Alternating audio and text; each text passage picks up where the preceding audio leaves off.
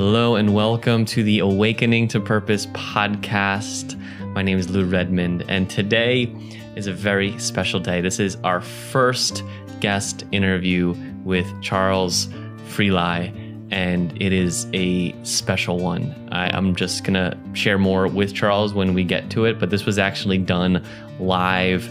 It was for Charles's book, The Will to Do Nothing, and we explored so many good topics around creativity, his samadhi experience, his experience with uh, psychedelics, which is such a ride to listen to. So I really hope you enjoy this episode. Charles is a friend, he is a real deal teacher. He really embodies and lives the things that he's sharing, and you can feel his heart, you can feel his spirit, and I hope you enjoy uh, this conversation with Charles. I'll beat my drum for you. I sing my song for you. I clap my hands to the beat that transforms into. I'll beat my drum for you. I sing my song for you. I clap my hands to the beat that transforms into.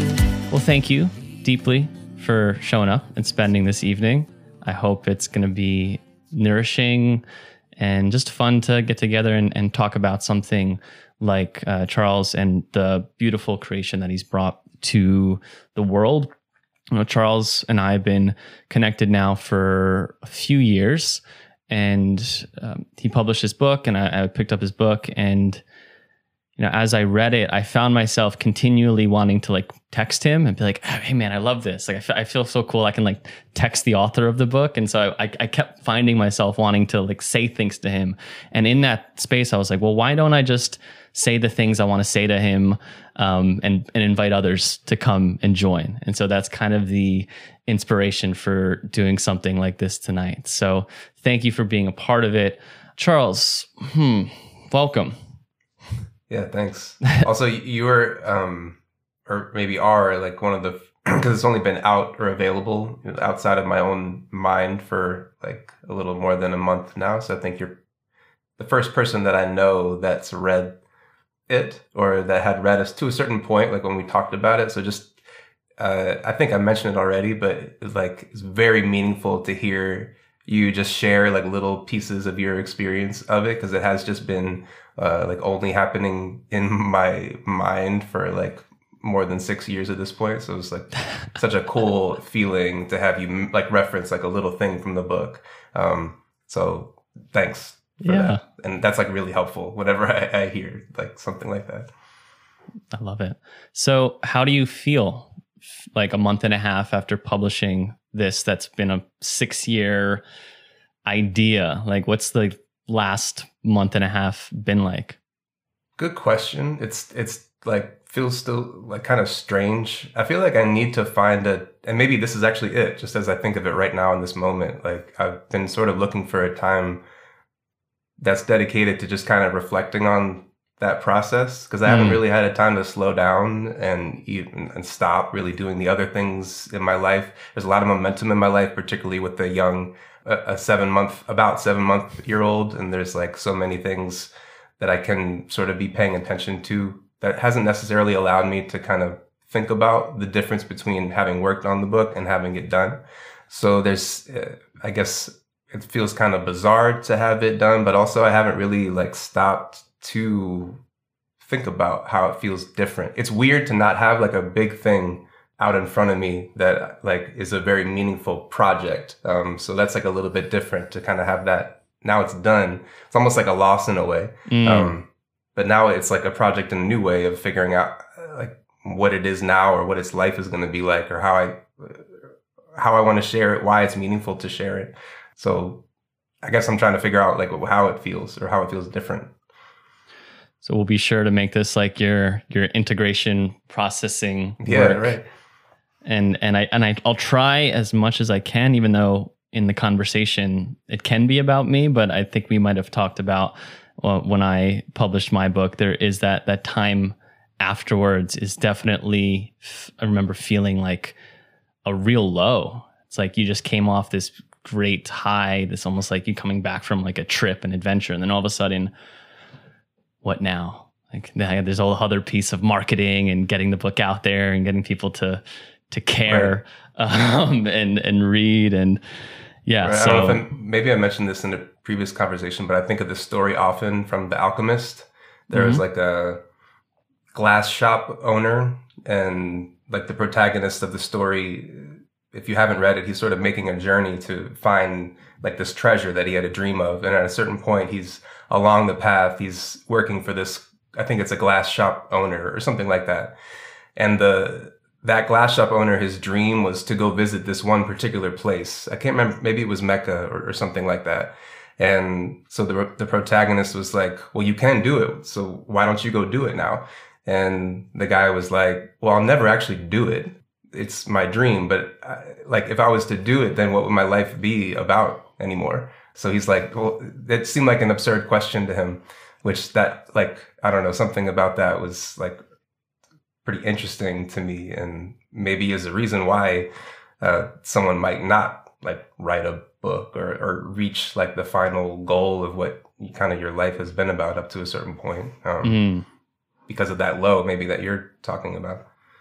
Yeah, I, I think this is, I'm, I'm remembering us speaking about this because as you're saying it, I'm remembering the idea. I don't know if anyone resonates with this that's listening, but the idea that I, I have that Friday f- is like a better day than the weekend like the hope or the excitement mm. for most people of the weekend that's coming and and then there's almost like okay now we're past it yeah it's it's an interesting thing to have a goal and then like the hope, the excitement that we get just from imagining it. Like it's so, I think I love having kind of a big vision. And then I always think of hitting, hitting what I see as a, a big vision, I guess, for myself. And then like, you know, we read about all of those people that it's, it's not the thing. And I think this is in a, in a sense what your book is pointing to and a lot of our if you're on a spiritual journey it's pointing to is recognizing that that anything that we we see external as a level of finding comfort or security that that's only going to be elusive. We're going to maybe touch it for a little bit but it's going to fall and we're back with ourselves. In any like lasting sense. Yeah. So I'm going to share Charles's bio and um, and I have a, a, question from I love it. Charles is probably my favorite bio I've ever read because oh, it's cool. just like crushes it with like credentials and then just says boom like doesn't matter. So Charles and a lot of you imagining know Charles or myself or or if you're new to either, welcome. Um, Charles obtained a master's degree in psychology from New York University and a PhD in clinical psychology from the Virginia Consortium, and has years of experience working therapeutically with individuals and groups. He has published original research in the scholarly journal Mindfulness, created and led manifold courses and workshops, taught and continues to teach as an adjunct university professor, and consults for a variety of organizations. None of this, however, defines him or his work. He resists the application of labels or titles as adequate descriptors of who he is. Most purely and not without some self conscious embarrassment, he considers himself an artist of the present moment. I love this so much because, with the same kind of self conscious embarrassment, I have somewhat made up a label for myself as a meditation artist because um, I see kind of this work as this creative field for me. And so when I heard you create, say that you were an artist of the present moment, I'm like, yes, like there's something about that that Charles gets. And so tell tell us more about what that means to you. And I think that title makes like total sense to a meditation artist. Like I've thought of I would guess maybe many of you are familiar with Insight Timer if you're familiar with Lou and myself but I've thought of that as it's very much kind of like Spotify, although Spotify has moved beyond music. Um, but originally it was it was music, and I see Insight Timer as operating kind of the same way. You have all these different artists. Like what else would you call them? I guess meditation teacher, but that feels a little bit less accurate to me than just like an artist, uh, because what you're sharing. So artist of the present moment. I guess for me, it's like the main thing that I'm after, uh, I'm going to be just trying to articulate this in the moment in anything that I do. Which, by the way, is is like spot on for what that would mean, right? Like, like articulating Right. this in the moment.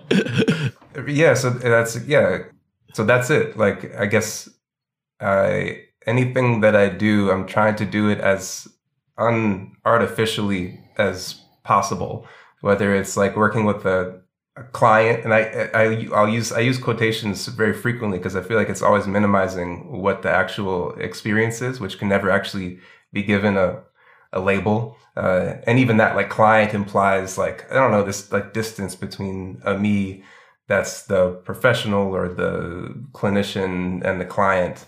So I guess artist of the present moment means to me just like as, as much as I can trying to get my self-conscious voice out of the way and allow the moment to happen through me in as like pure manner as it possibly can.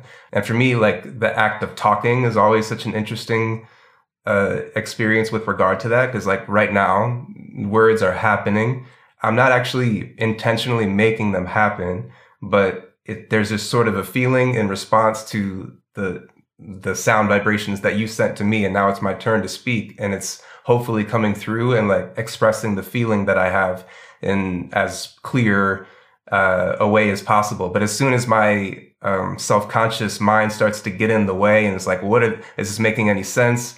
Um, are people still listening to me? Uh, all of these things, like then it's going to actually get in the way of the like the pure message that I intend to send back to you or back to anyone who's here.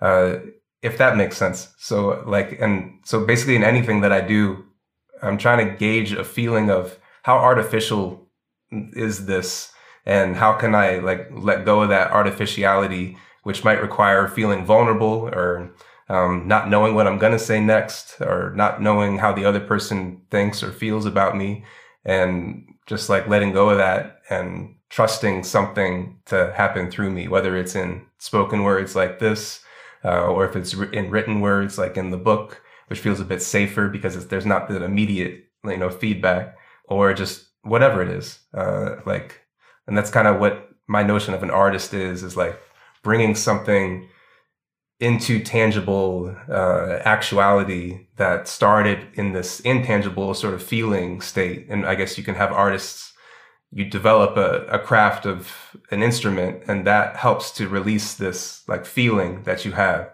But maybe you can notice how much that that artist using that instrument is trying to um, be a copy of someone else in order to become successful versus how much they're using their their instrument to just release something that they have that no one else could possibly have released in that way.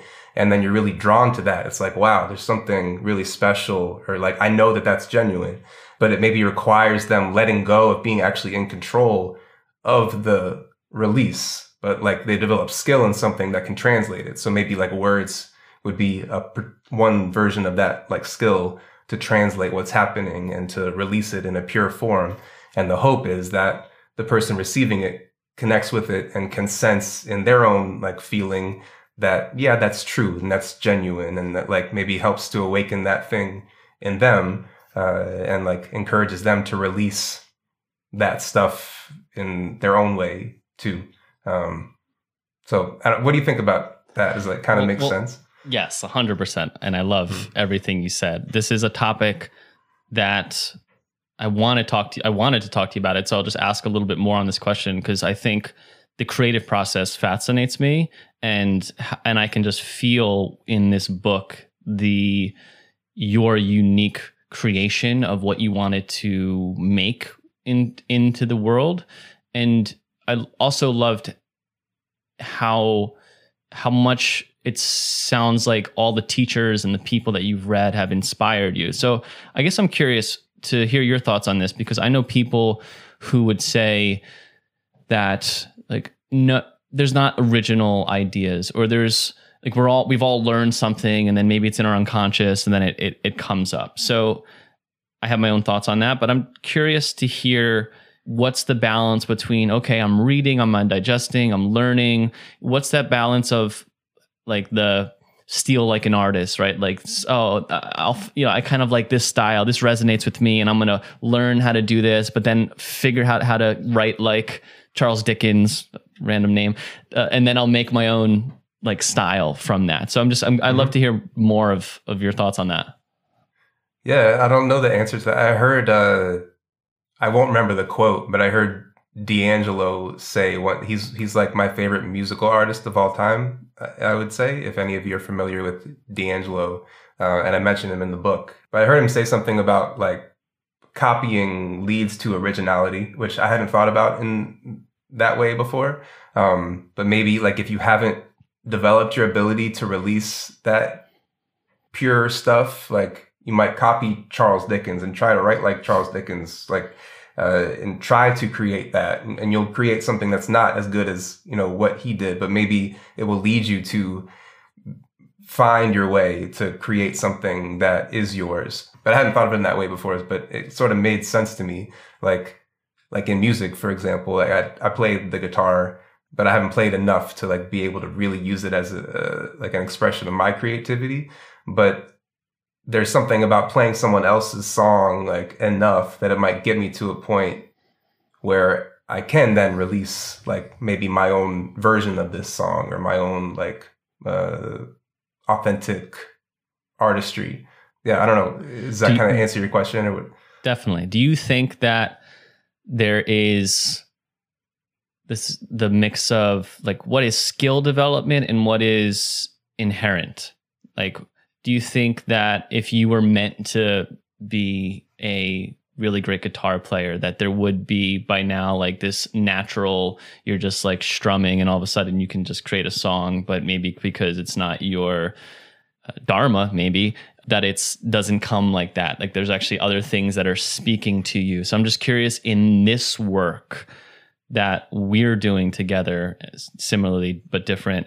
Like do you find that things come more naturally to to create a course to create to write? Like is there something where that's like easier than you know watching youtube videos trying to figure out how to uh, i'm speaking for myself i'm learning piano right now so that's like what i'm doing so I, mm-hmm. and, and i'm like yeah this is fun but there's not a nat like i can read kind of music but anyway yeah i'll let you answer that.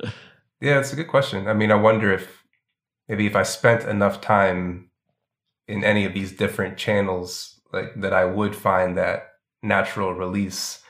But maybe the thing that comes most comfortably is just a product of like where your life has kind of led you. Like I just sort of found myself in psychology, then I found myself in I just had to then pursue a master's and didn't have to, but I was like, what else am I going to do? So I just pursue a master's in psychology and then in didn't know what to do after that. So I guess I'll pursue a PhD in, in psychology. And then it kind of like that whole time I'm learning about writing and like talking with people and uh, which just gave me hours and hours and hours of training that skill. But I wonder if that whole time, if I was, you know, training in mm.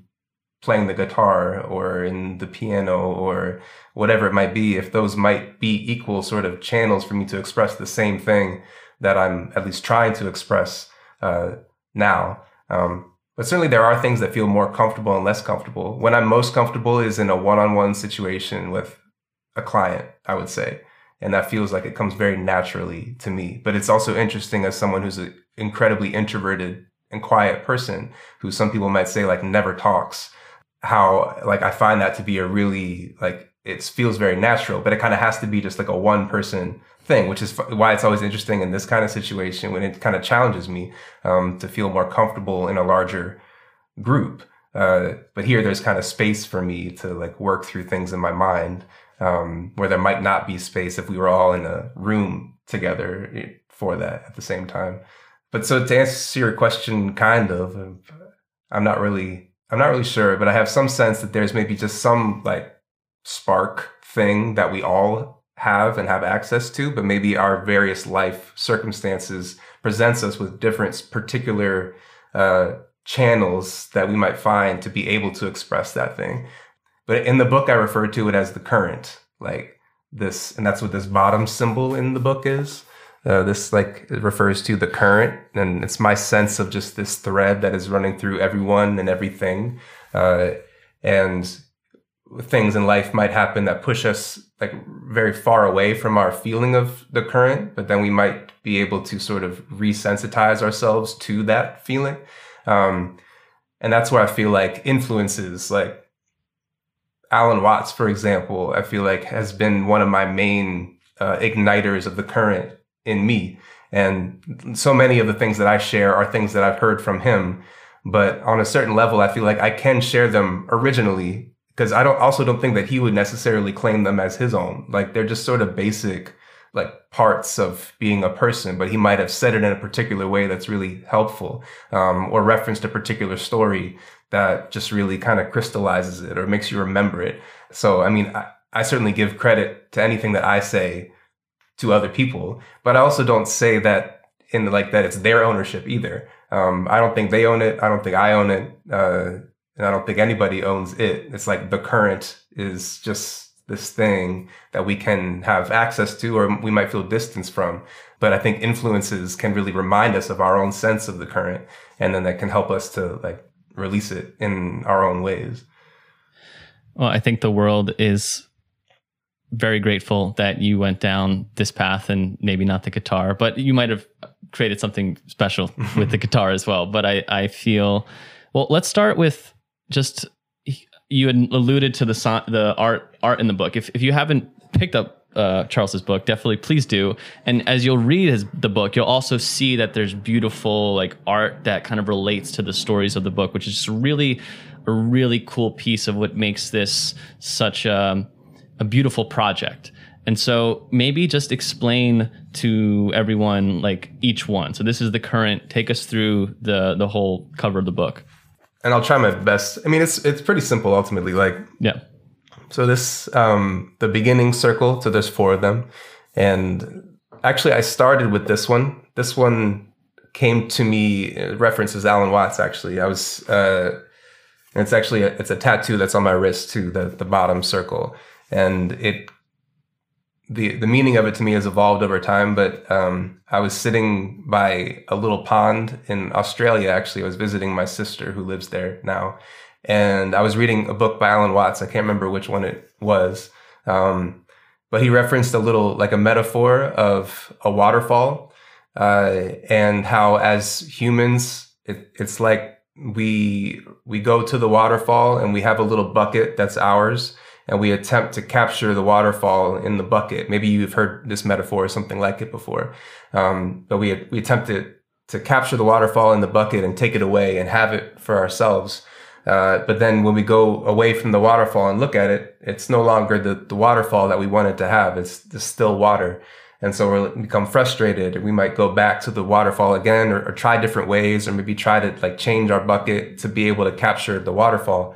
Um, but inevitably we never can actually have it for ourselves. Like we have to just um, experience it or like stand, watch it or let it rush over us, but we can never have it in that like uh, way that we might wish to.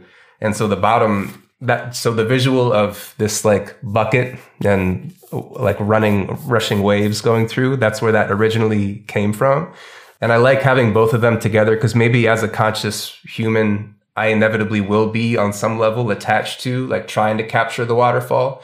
But at the same time, I can accept that I never can, uh, and I can like feel the the water running through me, and and know ultimately that I'm actually no different from the waterfall. I'm part of the whole thing. Uh, but maybe just as this conscious person living in society, I will still like on some level probably be attached to that unless I go and am a hermit in the woods or something, but maybe still even then, uh, like I'm doing that in some way. So that's where that the bottom one originally came from.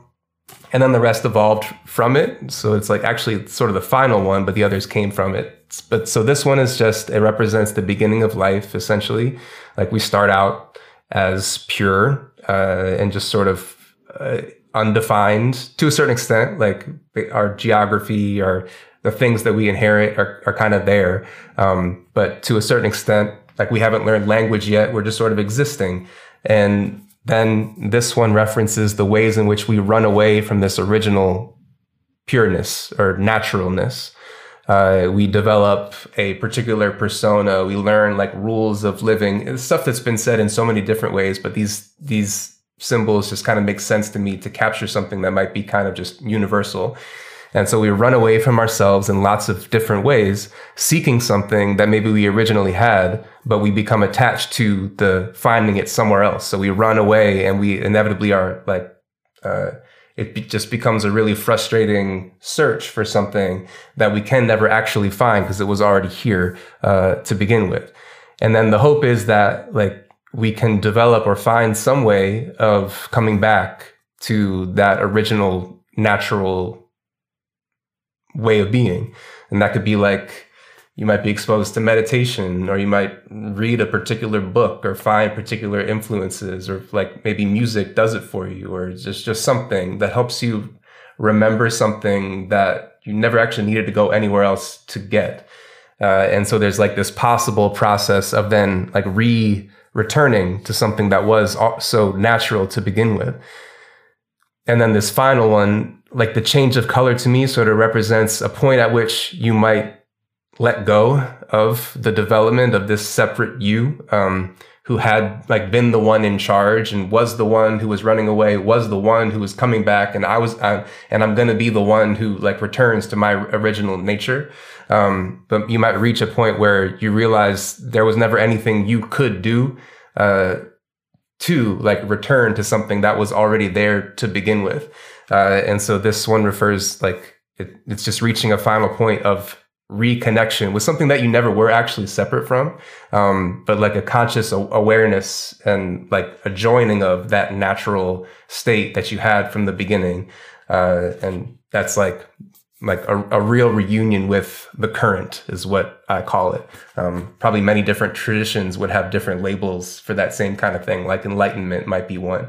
But yeah, that's kind of what they mean to me. Begin natural, move away from our naturalness for a whole variety of reasons. Hopefully, we can develop a way of coming back to that naturalness and then reach a point of realizing that I can never actually do anything to become natural, uh, which might feel kind of like a loss too, because this whole time I've been the one in charge. Uh, and so that is there may be even something kind of sad or scary about letting go of being the one in control of being natural. So that's what they kind of mean to me.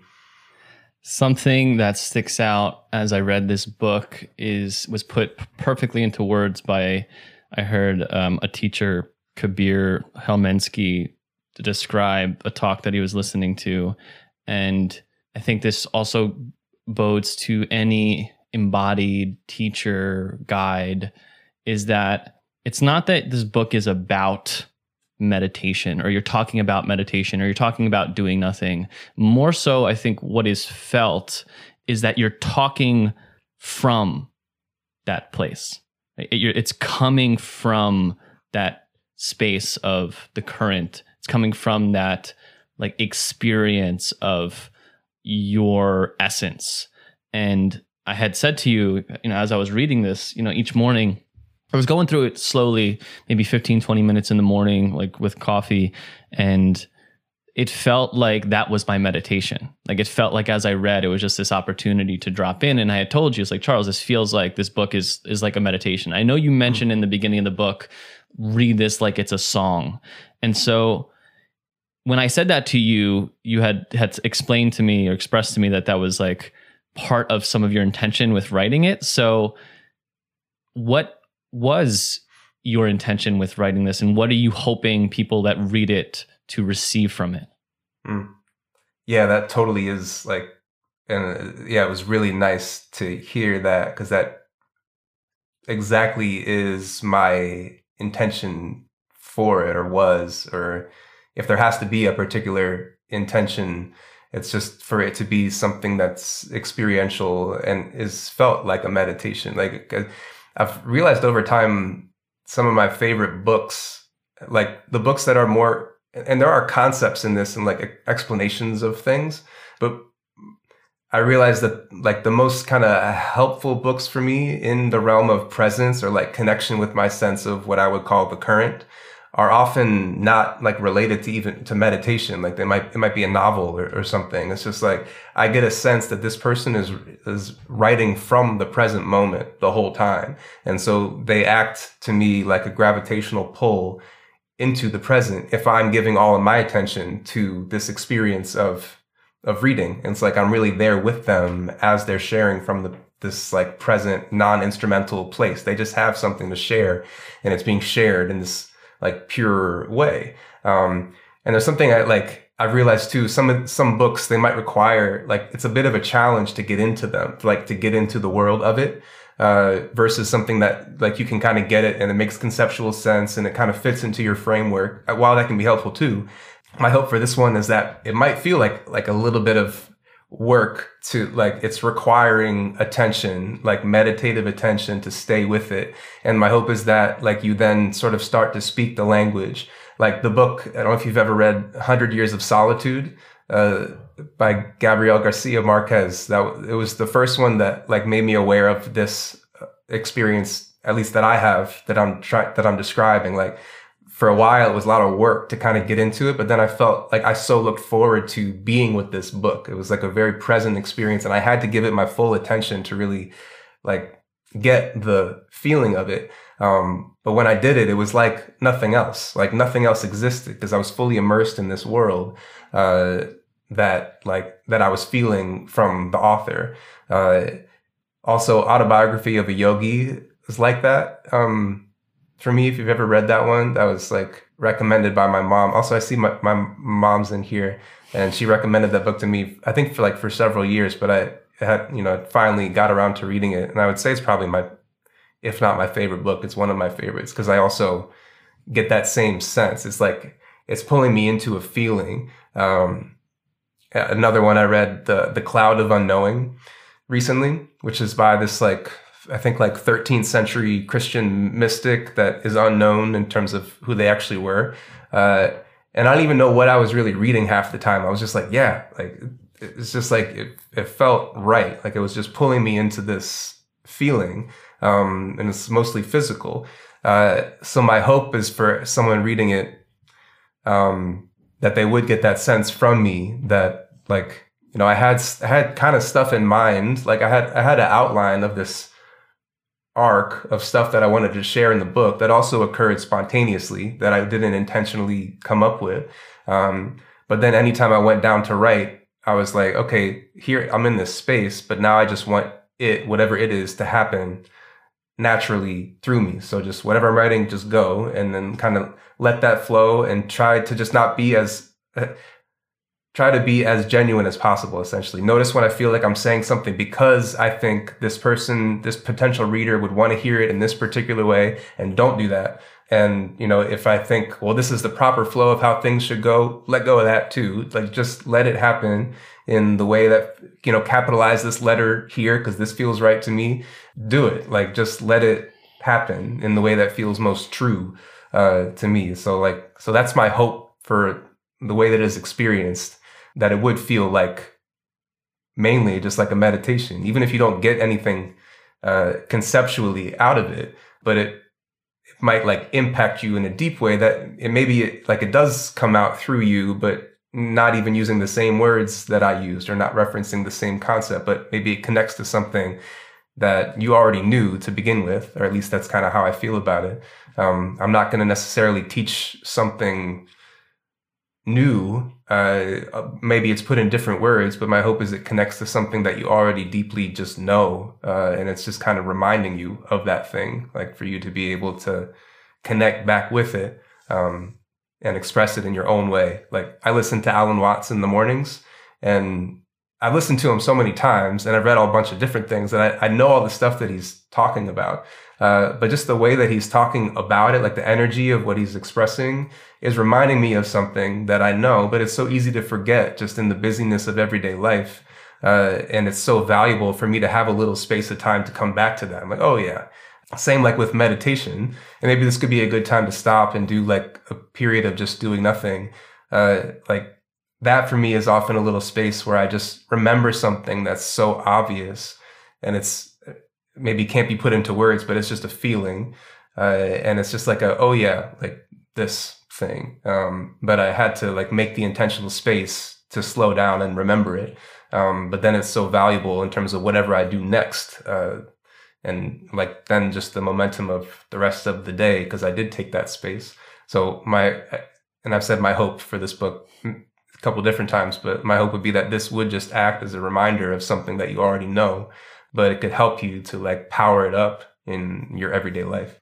The image that's coming to mind with this book and like any other book books like you mentioned is is it's almost like it's a tuning fork it's almost like a transmission there's an enter there's you're reading it and you're kind of there's a resonance that you can feel beyond whatever the words you, you could have wrote just words in here but if it was really truly from that space you, you mm-hmm. could feel it and and i have to say um, i think your mom deborah i would have lo- I love my mom, but I, I would have it's been really cool if my mom gifted me autobiography of a, autobiography of a yogi.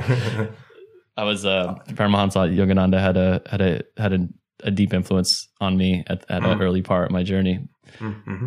And just to mention, my, my, mom did most of the artwork in the book. I don't know if I told you that before, but I and it's like it's it beautiful. turned out so uh, perfectly for what I was hoping for. Just like something kind of flowy not too serious, but also not too like playful. Um, like uh, I don't know, it just captured exactly what I was going for, and it was really important for me to have the like the feeling of the book expressed visually in addition to just words. Because i know for me that's really helpful and uh, like i just love visuals to help me like remember things or um so thanks to my mom for that and yeah. shout out to her. Amazing. Yeah so let's take yeah, let's take a moment to to do nothing yeah and yeah so if if you're all willing to do this you don't necessarily have to but for me it's always inevitably like a really interesting thing to do and this is often how i'll begin um, meetings with clients or just the people that i, I meet with uh, is to take a minute or two minutes to just sit and quote unquote do nothing. I don't know if it's ever actually possible to do nothing like you might be doing nothing externally, but of course, probably lots of stuff is happening internally. Um, but maybe you could even like let go of trying to do anything internally, acknowledging that stuff is still gonna happen. Uh, and interestingly, for me, I think that includes letting go of focusing on your breath if you want to, um, because you might, you know, uh, immediately go into okay, I'm doing nothing, so that means I'm I'm going to meditate um, or focus on sensation or so that for me is still doing like something that's still you kind of being in charge uh, and attempting to exert control uh, over what's happening right now. Um, so if you are willing to just sort of experiment with the feeling of letting go of control completely uh, and just allowing whatever happens, whether it's something internal or external, a sound in your environment, a physical feeling, thoughts that are going somewhere. Just let it all happen however it does. And we'll take two minutes to do this. And so I, I can play a bell uh, to start and end the time. And so, really, again, my only instruction is to have no intention and to do nothing as much as you can. Notice your urges to do anything it's always interesting for me too to notice physical urges. Like I have an urge maybe to adjust uh, or to scratch or whatever it might be. And totally you can do those things, but you might also take an extra beat to question like, why do I want to do that? Or, or do I really need to do that? Or maybe like notice the urge and then let go of the urge and just see what that is like. So, well, just take two minutes to give yourself full permission to not have to do anything at all. Uh, and we can begin that now.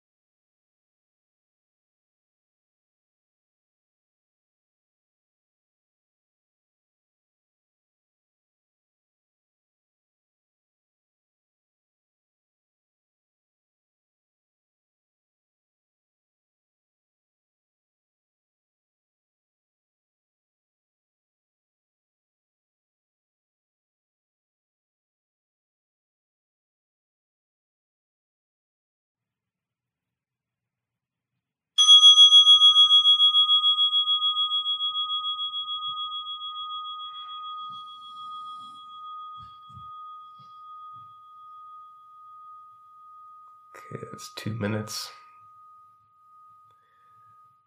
If you want, you could notice if it feels like there's anything different from that two minute period of time and like what's happening right now. It's always interesting to me what feels like. Is this different than what we're like where we were during the two minute period of time, or maybe not? If you wanted to too, it's always interesting to me for me to hear um, what that experience is like. If you wanted to write in the comments or something, uh, or just anything that popped up to you during that time, only if you want to share um, or if it felt like a really long time or it went by super fast. So that's always interesting too, because it can feel like excruciatingly long, or it could feel like it just like went by really quickly. Yeah, I'll, I'll actually comment on it because I've I feel like I've never really done that with that full intention. It's always been okay. I'm going to meditate now, and mm-hmm. just to, to and I really tried to even keep my eyes open and really sit in in that. And it was actually I, I thought the time went so fast. It was really mm. interesting. For me, like for that reason, there's something that feels really like caring to myself when I can genuinely do that. Because even the meditating, it's like, okay, come on, like get yeah. it together, focus. Um, but something feels generally really nice if I can actually get to that place of like, don't worry about anything at all. Just, just, just be here. And I, I do it. And even here, I was feeling this too, but I, I do this before I, I teach a couple college classes. And so I'll, I'll begin those with, um, a minute or two minutes of just sitting. Uh, and that uh, feels, if I can get to that place of letting myself do nothing, it feels really caring too. Um, because I, I might be worrying about what I'm going to say, uh, or just a general feeling of nerves, uh, or definitely going into the future in my mind. Um, but it can feel so like caring for myself to just be like, just however you are right now is totally fine. Uh, and just be aware of the fact that you're alive right now. Like that's kind of crazy. Um, to me, that always is this bizarre thing. Like just the fact that I'm living even though it doesn't capture it because it's just, just a word to describe what's this experience that's happening right now that is incomprehensible. So that when I stop doing anything, it's like I can remember that and just kind of feel it and be aware of it in a little bit of a state of awe for a couple of minutes. And inevitably it changes the whole like trajectory of how things were going up until that point. So yeah, thank you all for doing that with me. What a gift for college students.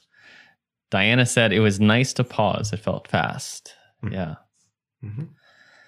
So I want to take us into. Hold on. Sarah said it was slow, peaceful, nice.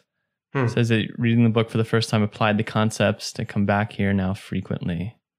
Uh, beautiful. Oh, cool. Thanks, Sarah. You like the graph in the book because you're an engineer and a math professor. Oh, you're going to use it with your students. That's so cool. Yeah, I have a, a graph that stuff's kind of fun for me too because I have this like research background, but I don't consider myself researchy. Um, but it, it's fun to sort of think of things in that way sometimes, or to use those kind of tools uh, as just like another way of communication. But I just have a little graph of life essentially where it, it sort of refers to these circles, but using different terms uh, where we begin at this sort of bottom. If you have, you know, your y-axis and your x-axis, we begin here at the bottom left of it in this pure area and then natural area. And then we move up, we move further and further away from that natural ground that goes going across uh, on the bottom. You could call it zero. I also refer to it as like the Tao or God or infinity. Um, just like my way of thinking about it is always happening on this zero point that's what that little space also reminds me of, of that just that natural feeling. But we like move away up the graph, like into our separate selfness, into our story, into all that stuff that moves away from our naturalness. And then we can find a way potentially of dropping back down the graph. I don't know if we can ever get back to zero, um, but we might get closer or just have like something that kind of goes up and down. Um, but we have more of an experience back closer to that original natural nature through some sort of practice of that's like what I'm referring to as doing nothing, like a real willingness to let go of all the doing that continues to move me further and further away from this natural thing. So it is a sort of doing, Um, but it's like, and that's why I think Taoism has some good language for this, like Wu Wei, action via inaction, non-doing. It's still doing. It may, it might actually be the hardest kind of doing to like to let go of this chronic, tense energy of exertion and let go and become natural and like so potentially move back down the graph towards something towards that zero point or that just like natural way of being. But it also means that i'm out of control of my natural state. So i might not want to let go of that. So i want to talk about your I don't want to put words in your mouth, but I would say an illumination, Satori, awakening moment. And I want to read a little bit of it and then kind of just just hear something from there. But cool. for those that haven't read the book yet, Charles is in a meditation uh, retreat and experiencing a lot of pain, resistance, and frustration. And there was like a bird that came that really amped up his frustration with his ability to be there. And through this resistance there and i'm just going to start to read from the book but let's see. So the innocent birds triggered the peak of my frustration a boiling point crossed at which resistant effort became meaningless. There was none left to give my engine of resistance crawled and sputtered to a halt and a complete giving up naturally occurred. As all effort evaporated, the boundary circle somehow flipped. The circle that had enveloped me like an impenetrable, impenetrable membrane, keeping me inside and the world outside, suddenly became inverted, became porous to all. In that Copernican shift, nothing was or even could be wrong, because I was no longer apart from anything. The door of me opened wide, and the space on either side of the door's now exposed threshold was endless. Now the bird sounds passed through me. Now physical sensations harmonized naturally with the general buzzing of surrounding air and ground. Pain was nonsensical because there was no separate object to the owner of the pain, no gravitational center discrete from its orbiting objects. I was an open container, an infinitely empty cup. I'm going to skip a few lines here. In the upward waterfall of love and creativity, I felt as though my compost heap was now bursting with delicate flowers of intuitive, unself conscious thought. I love that line unself unself conscious thought, one of which was the germination of this current creation, the will to do nothing. Sprouted in my mind all at once as an aphoristic symbol of both my specific momentary condition and broad underlying life philosophy. As I continued to sit in the fertile space once consumed with resistance, it was as if sepal, pitil, pistil, and stamen naturally blossomed from the stalk of this simple phrase into a full bodied flower, a clear map outline of the collection of ideas you find yourself reading now. I was hearing, seeing, and feeling the call. Two things. First, a comment on something that you even shared before this the, the, the the one the paradox as we get closer to truth but how interesting it is. And i've been playing with this idea looking at the yin yang symbol symbol that like within the darkness within the challenge within the resistance all of a sudden if we can kind of like let go we almost like come into that little speck of of of light and like it like inverts itself. It's like we come out the other side. And so it just it reminded me of this kind of image that i've been been thinking about recently. Mm. um, so I understand these this experience is is ineffable. Like there's no words that you can actually describe this experience was, and I'm sure that you did everything you can in this book to describe the experience, which is beautiful. So if you have anything else to say about it, great. But the question really is, okay, you're at this retreat, you have this opening, you have this, oh my God, the book, you can see it, it's it's clear. What happens when you leave the retreat, go back into the real world, both in integrating that experience and then like, oh my God, I, how do I start? How do I start writing this book? Like, take us.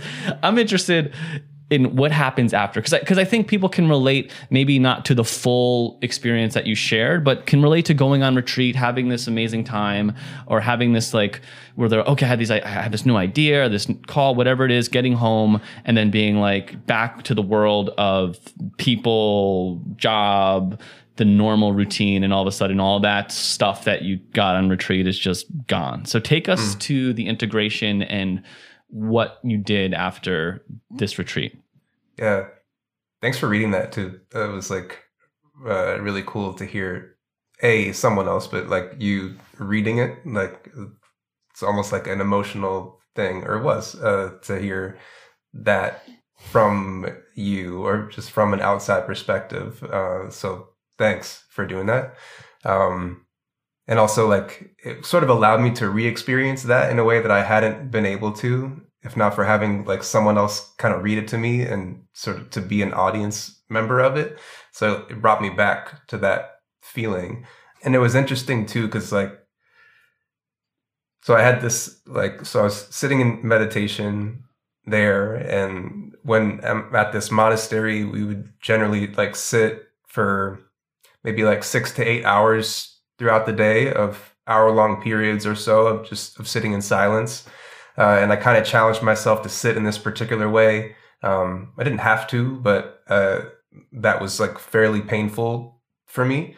Um, I was given some encouragement by some of the monks, like to continue to sit that way. I wasn't pushed to do it, but they just encouraged me that that was a valuable thing to sit with, like the experience of pain, and to let that become the object of my meditation.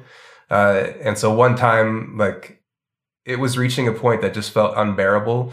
And I, like, so I had been just sort of like tensing up internally to try to just deal with the pain, or I would like focus tension up here so I could forget about the, the pain in my ankle for a little bit, or I would focus somewhere else. So like it would let go of the pains in, in another spot. But it just reached a point where I had nothing left to like to give against the pain. So it just sort of a total giving up happened. And it was at that point that there was like no more pain. And I think it came back, you know, as as soon as I started thinking about it again. But there, it just it allowed me a felt experience of something that I had heard many times intellectually, and I intellectually understood, like, yeah, let go, and that is the route to transcendence or that is the route to awakening like let go of control. But it felt like that allowed me on a really deep level to feel the meaning of that uh, because i just had no other option than like it just kind of happened. And then through that letting go there was just no more pain. And then i was in this space of just like receiving all this stuff just like what felt like creative stuff and in that space arose was like the will to do nothing. I just felt like I heard it uh, and and saw it in a way, and and then it just all came out so clearly. It was like um, like the various elements of the book. Like I, I want to, it'll talk about this and this, but and it felt totally like I was just receiving a gift, and so it was almost in that point like I had no option other than to bring it to fruition. Though I wasn't attached to it happening at a certain point. I was just like, this is the thing in my life now. And it sort of gave me a lot of meaning, like from that point on. It's like, this is the thing that I'm working on outside of all my other stuff, but this is the most meaningful thing. And I, it will happen. Like it was almost in a way that it already existed at that point. It's just now, now I have to figure out how it's going to become a tangible thing. But, and a weird question there too was like, is that also something I should let go of? You know, this thing happens and it feels really cool, something to create, but maybe too, this is like a little challenge for me to let go of it and just even kind of forget about it.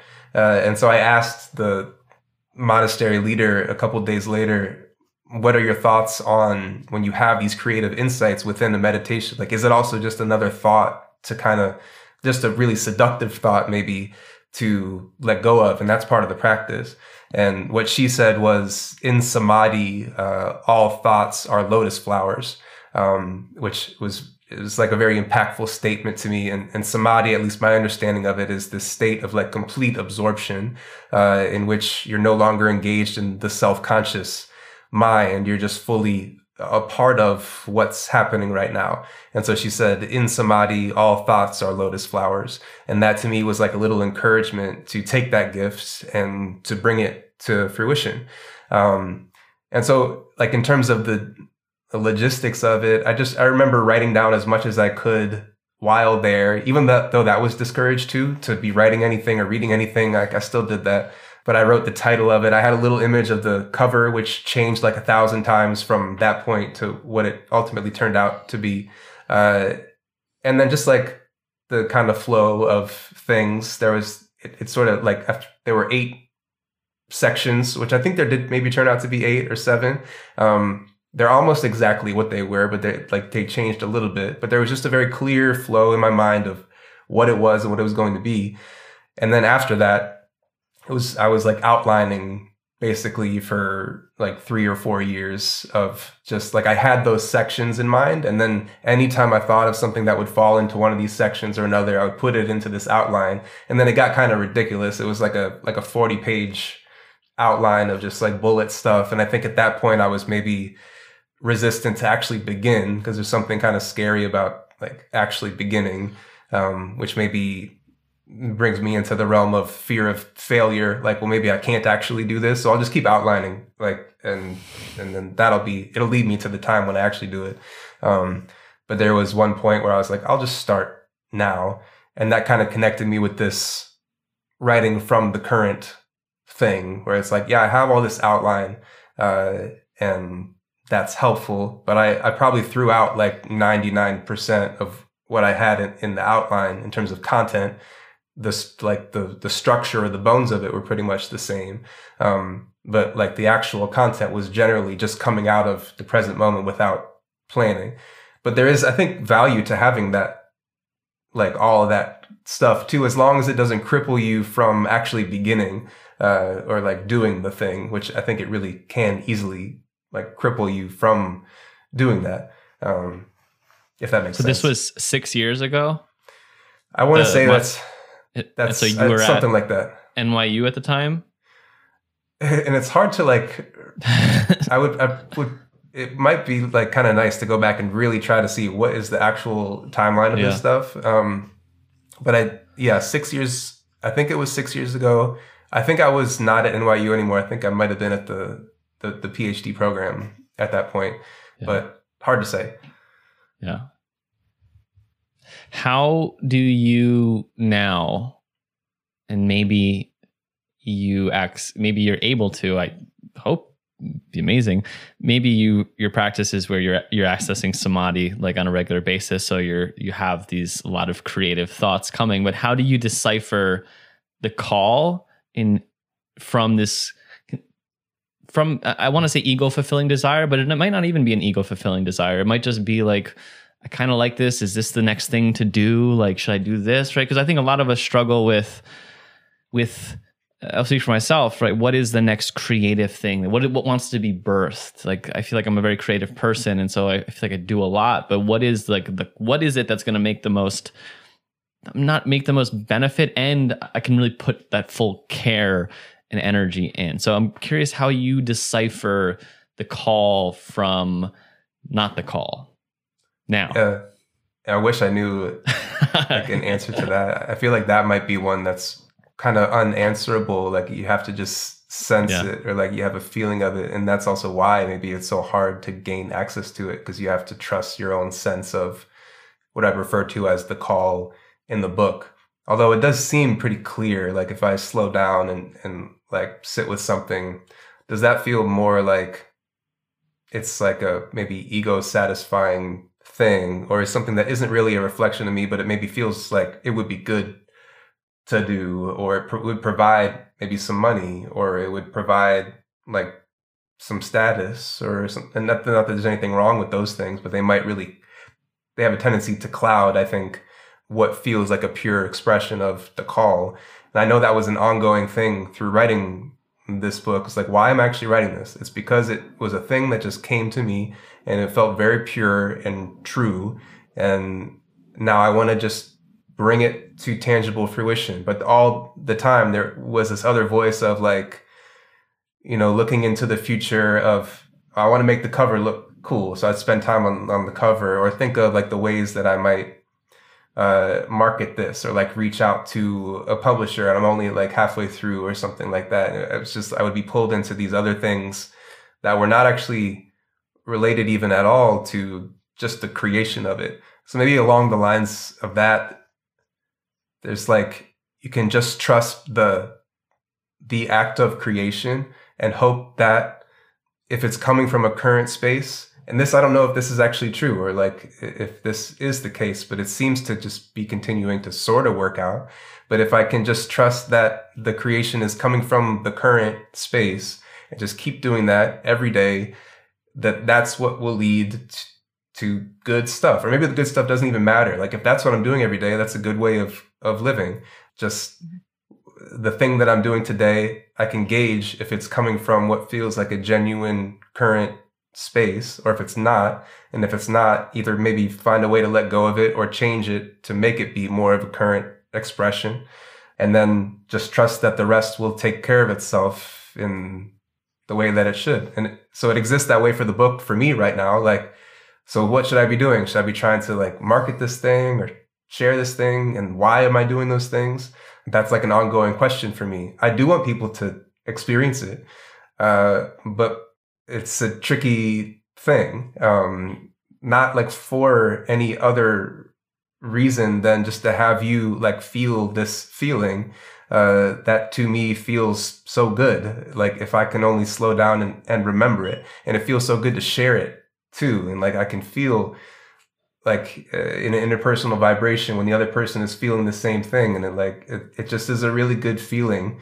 Uh, and and and that's like my main i guess compass in terms of what is an authentic creation versus what feels like it's more of um, less authentic or instrumental or like maybe ego. Or in the book i use the term i me like for the kind of ego self. Uh, i like to not use words that are very commonly used because then it can it can sort of easily fall into an existing idea of what that thing is. It's like, oh, the ego. I know what the ego is. Uh, I've read all about it, but then that makes it a thing. And so, like, I, me is the term. Like, I is the original notion of there being some sense of an I who's separate from you, which is like founded in just basic language. And then I develop a story of me on top of that. And all of this creates this like separation from my naturalness, which isn't really I. That's a word used to describe me and isn't really my name or all these things about me. It's just like, it's just this. And yeah. I love I love your views on on creativity so much. I wish everyone uh, it's like a reminder for myself and something I want to write about somewhat soon is this idea for its own sake really the process like doing things because the act of doing it is fulfilling and i think I I encourage people, and I know in my own journey that I've I've done a lot of things that are close to like the thing that I do in some ways in different worlds, different kind of spheres of the same energy of um, personal development or growth, and I've been able to really like. I think it's great to do all the things because then you can start to you'll have more nuance. Oh, when I'm doing that thing, yeah, I'm kind of something feels a little like not. It's good. Mm. I'm making an impact, but like it feels a little off. Or I come, but I come here and I'm like, whoa, like this is it. Like this is the thing where I'm mm. really. And I think, I think it's okay to to yeah then there's this one thing where maybe you do it and it's you know it, maybe it's a good paycheck and maybe you do it because we need to survive and so there's like this aspect of like finding that balance and and and I also think if you had just zoned in, right, on like what you said, if you just mm-hmm. zone in on the like authentic stuff, uh-huh. then everything is taken care of. I do uh-huh. believe that. And it's But it requires really that like yeah, letting go of knowing if it's going to come or where it's going to come from, mm-hmm. which is a really challenging yeah, yeah. if you stay. if you know it's probably we talked about this when we uh, our last conversation was like if i if i'm thinking of it it's probably not going to happen like it hmm. tends it tends to be a surprise do right. you have you heard rick rubin talk about creativity at all i maybe not specifically i've seen some interviews yeah that he's done with, he's, with other people. He, I, I, he's has a book coming out in January. I cannot wait for hmm. it. But he's someone when I hear him, it's just like this man is just so right now. Like the dude is just like, what are we making right now? We're making it because it's fun. I don't even I don't care who's Mm-hmm. listening, what's listening to it, and he's produced some of the most amazing artists and songs out there. Totally. Um, when I hear him talk, like I feel like he's in touch with what I call the current. yes, Uh, and so to just like listen to an interview with him is like a little, it's like a hit Yes. of the current feeling. And it's maybe really simple what he's talking about. And m- many people can talk about it in different ways. Uh, but I would totally say he's one. And that's why I, I love watching like interviews sometimes or long form interviews and find someone that I kind of get a sense is like that. They're just releasing the current in their own way. And then it's, it's like this little reminder of that thing uh, in me. I, I think one thing he's talked about with regard to music that makes a lot of sense to me is like the like nonsense lyrics like to begin. You just have some sort of musical rhythm feeling that feels kind of right and then you start just doing nonsense uh, lyrics along with that. And then that leads to like what does that kind of sound like? And like and then you kind of make sense of the of the lyrics and then other lyrics like add on top of that. But it came from this place where you were not in control of what was happening uh, and so it becomes this really pure expression.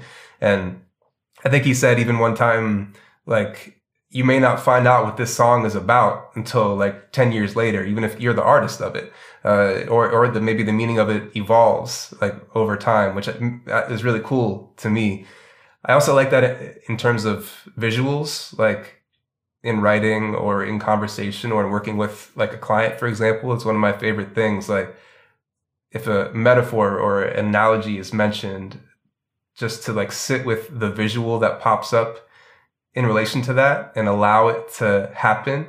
And then it can provide you with this like new way of seeing things that you didn't create. Like it's just, like so when you said that, you said it felt like you were walking on a a, a tightrope. What does that look like to you in your mind?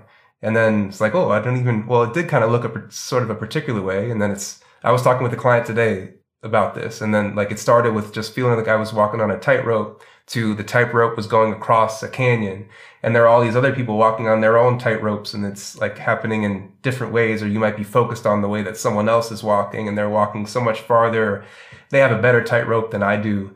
But like, and it, it's just so much more impactful and memorable than if we were talking about whatever we were talking about in a more intellectual, conceptual way. And like that stuff just kind of comes out to me like from the current. Like when I sit with this visual of the tightrope, everyone else experiencing this, if they're thinking of a tightrope, is seeing it in a different way. And like you could allow that to expand for you. And that for me is just so like fascinating. And that's like a, little example of what I think creativity is. It's like you sort of put yourself in a space and then allow it, whatever it is, to occur. Um, that's where like all the visuals for the art in the book sort of came from. It's like, here's a concept. What pops into my mind, like when I think about this, and then oh, it, then this visual provides new meaning to the concept that I like. I couldn't have created, but it's so much cooler now um, and like more memorable because it has this visual that just occurred um, out of the moment. But I have to let go of being in control of it uh, to receive it, if that makes sense. when, when I hear the idea of like if someone's connected from the current in that creation, like whatever they created, the way that I see it is is what people look like almost like this archetypal energy that's resonant that that it's going to mean something different to everyone, but they all might kind of get a if it's coming from that that place, it's almost like each person I see, that lyric means something different to me than to you to you but because i can feel it from that place it has that same like resonant impact i think that's Totally. what's so cool about like something that it, art in that way is like we all make different meaning and i know artists would say like yeah it is once you once you hear the song like it's your song right it's i, I know what i made it but it's come from that it might, it might mean something totally different to me that doesn't mean it takes away from like Mm. what it means for you Mhm. um, I want to speak. I want to read again from your book a little bit on on a line that really stuck out on this on what exactly what we're talking about when we talk about like authentic creation. Um,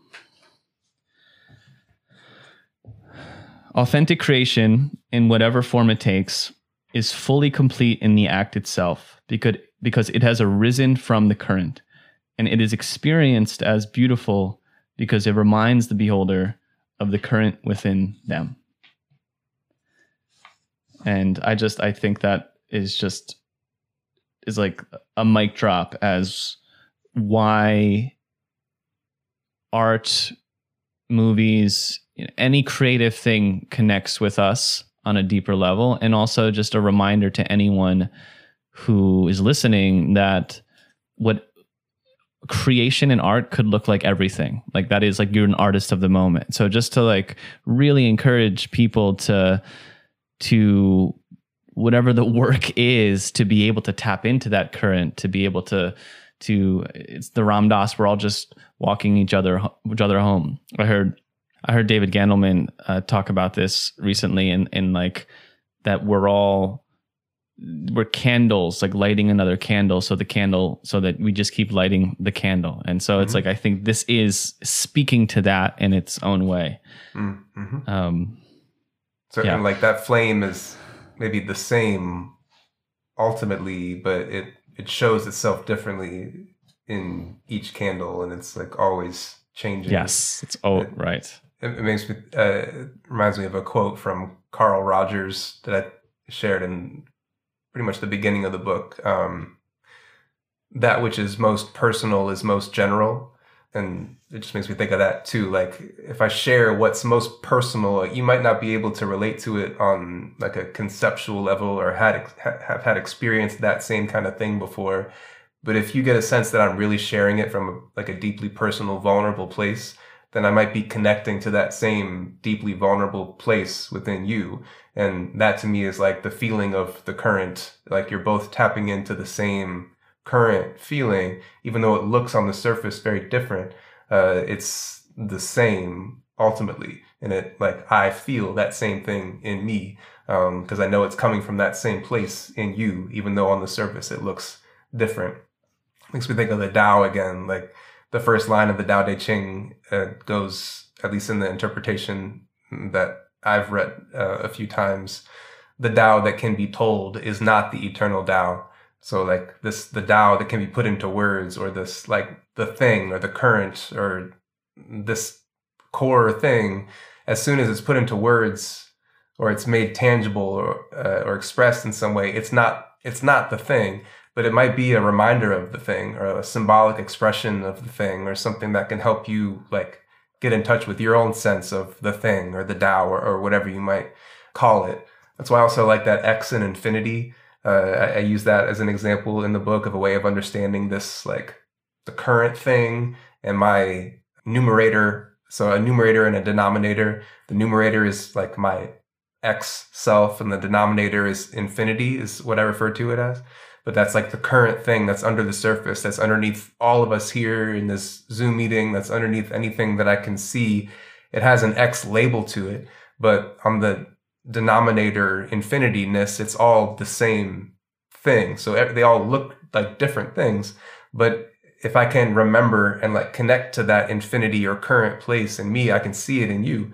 And that, that's like my understanding of the term namaste, uh, which is like the sacred within me acknowledges and sees the sacred within you. It's like the current. I feel into it and I can feel into it as it's reflected through you as well, even though it looks different. Like we have these different appearances and all things have these different appearances but maybe that's kind of like what's beautiful about the current or infinity is that it has these many expressions but you can never capture it uh, and have it um, but you can see it and feel it in everything so charles we have eight minutes left mm. and i and i'm i feel there's one topic where i really wanted to talk to you about and there's a part of me that was like, well, since we don't have that much time, maybe I won't talk it about it because there's also a fear in talking about it for me. And so when I mm. think about that, I did my little quick examination and let's go into the fear of even talking about it because that's interesting.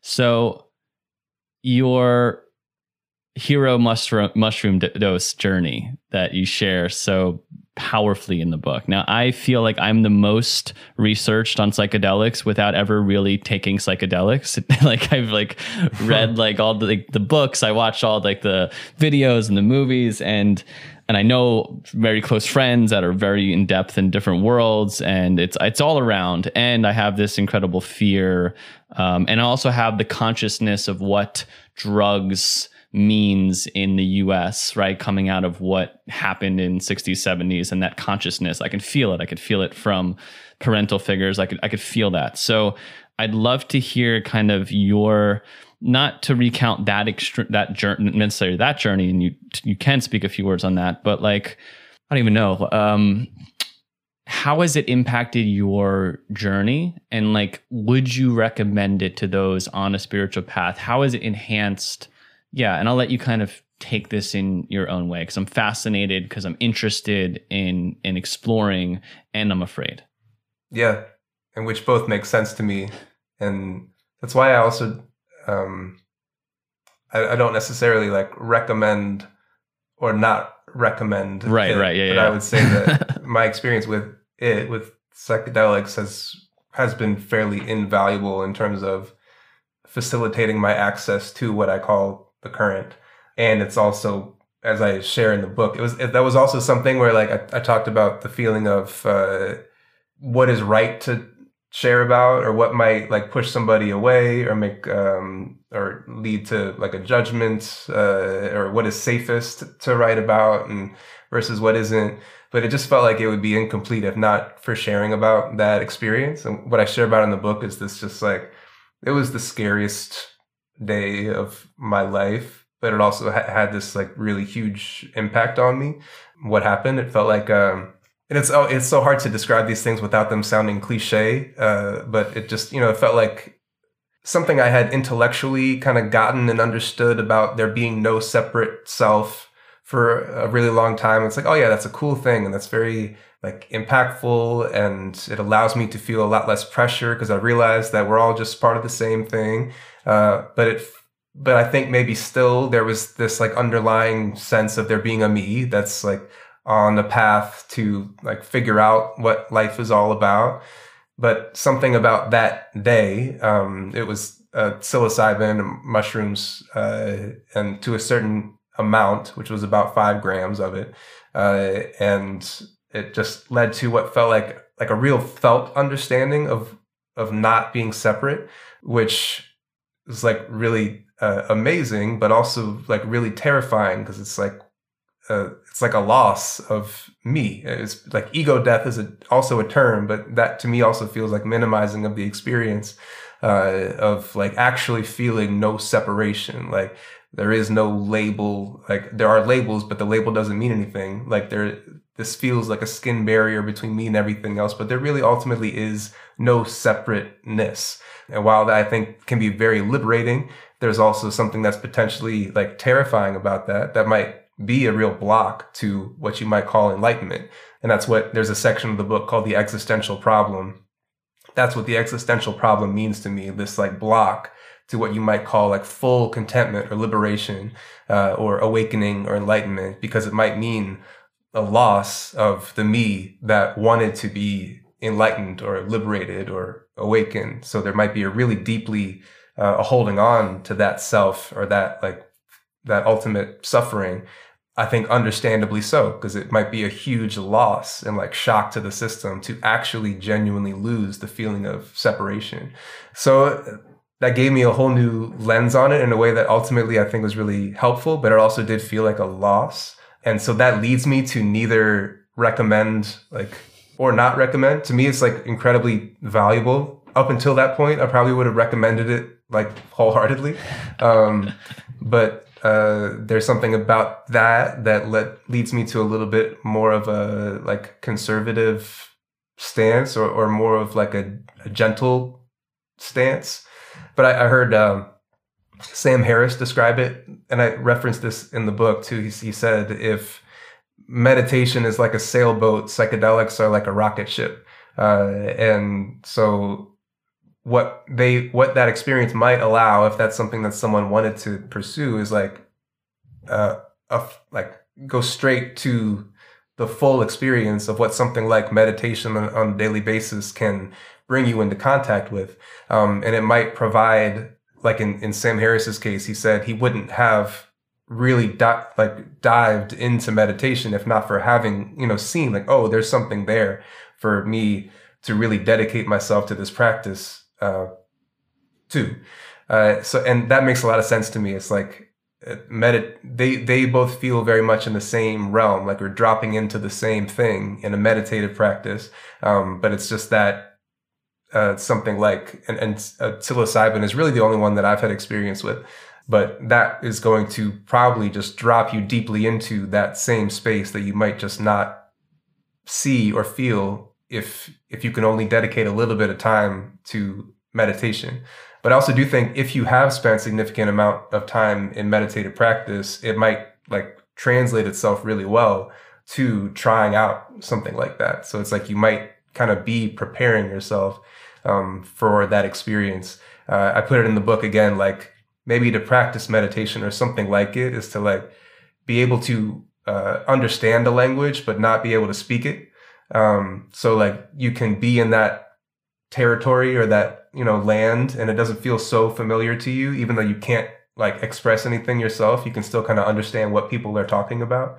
So that's kind of how i like i feel like meditative practice is is bringing me into that same place that i can just find at any moment like if it brings me back to that two minute period of time like it's just this is bizarre that this is happening right now but it's so easy to forget that but like psychedelic is going to throw that in my face to be like, wow, like this is bizarre and incredible and beautiful and scary.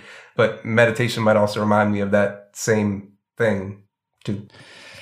Charles, deeply, deeply thank you for you listening to your current and being an expression of that in the world. I'm sure I'm not the only person on this call that uh, feels that and has been impacted by you and your work. Um, it's it's been like the most fun I've had doing something in a long time, which I think says something to me because I had my own fears and trepidations going into the unknown of never really interviewing or you know having this conversation with an audience before. So I thank you for going there with me, brother. Is there anything else you'd like to to say or you know, a part of me wants to do the cliche thing people do after interviews and like, you know, point you to your website and things like that. But I think people are connected and we don't have to maybe we could we could do that. You could say definitely get his book, obviously, if you haven't. But is there any like parting words, things that you haven't said, things that feel present right now before we let people take off? Yeah, not in particular, other than yeah, thank you for inviting me to do this. Like it's also something new for me. And just like thank you all for taking the time to be here and to listen to me talk. That feels like a real gift. Like just someone's attention uh, is it's like the greatest gift that you could offer someone. So thank you for that. I guess uh, just like one thing that I would say that I'm just I'm trying to remind myself of every day, and it is so simple but just like whenever my mind is pulled into something that isn't here, and it's constantly being pulled into something that isn't here, whether it's like fears about like paying off student loans or fears about something like a what does this mean when my when my child has this like rash or it like all, all this stuff is constantly uh, collecting itself into larger things that are not actually just here right now and like my then and there mind is what I call it in the book is constantly trying to move me away from just what's happening right now. But if I if I can slow down, I can always come back to just this next thing. And like that all is always such a relieving answer for me. If I can just remember that there's always something that's actually just right here for me to pay attention to as if this was the first time that I ever paid attention to anything, which I think in reality, that is actually the case. Like this is the only time ever that I'm able to say a word or to see another person or to eat something or to take a step. But it's so easy to forget that. But I can always reorient to just this next action. And if it, if I can do that action from a place of the current, then I can just trust like each next step and it will lead to something that maybe is inevitably a surprise, but it might be this like beautiful surprise that unfolds from this really genuine space that's ultimately out of my control. So, but that's just something I think of every day. Like something happens, I'm like, okay, just come back here. This is next thing. Um, and there's always something that I can pay attention to that's just right here. So I just wanted to, your question made me think of that. You're the real deal, brother. You're the real deal. And I love you for that. Well, thank you, Charles. Thank you, everyone. This has been a, a delight. And yeah, I can't wait to to I want to say do something like this again, but I not this will never be what it was again, and that's that's that's that's the thing. That's the essence of something we're talking about too, right? That it's that we're you know I feel like this hour and a half was spent in that spirit, and um, that's what I think life is about. So thanks, Charles, for for being that example and for for spending this time. Yeah, thank you. Thanks for having the idea to do this. Yeah. All right, everyone sending lots of love. Have a good night. Bye, everyone. Bye, Mom. All right. Thank you so much for listening. If you like this episode, make sure to leave a review, share it with a friend. And if you haven't signed up for my newsletter, I know it's corny. I had to go with it. Uh, check out, go to louredmond.com and, and you can sign up for that. And definitely check out Charles's work and book and all the things that he's putting out into the world. He is, like I said, the real deal. So thanks so much for listening, and I'll see you next time. I'll beat my drum for you. I'll sing my song for you. I'll clap my hands to the beat that transforms into. I'll beat my drum for you. I'll sing my song for you. I'll clap my hands to the beat that transforms into.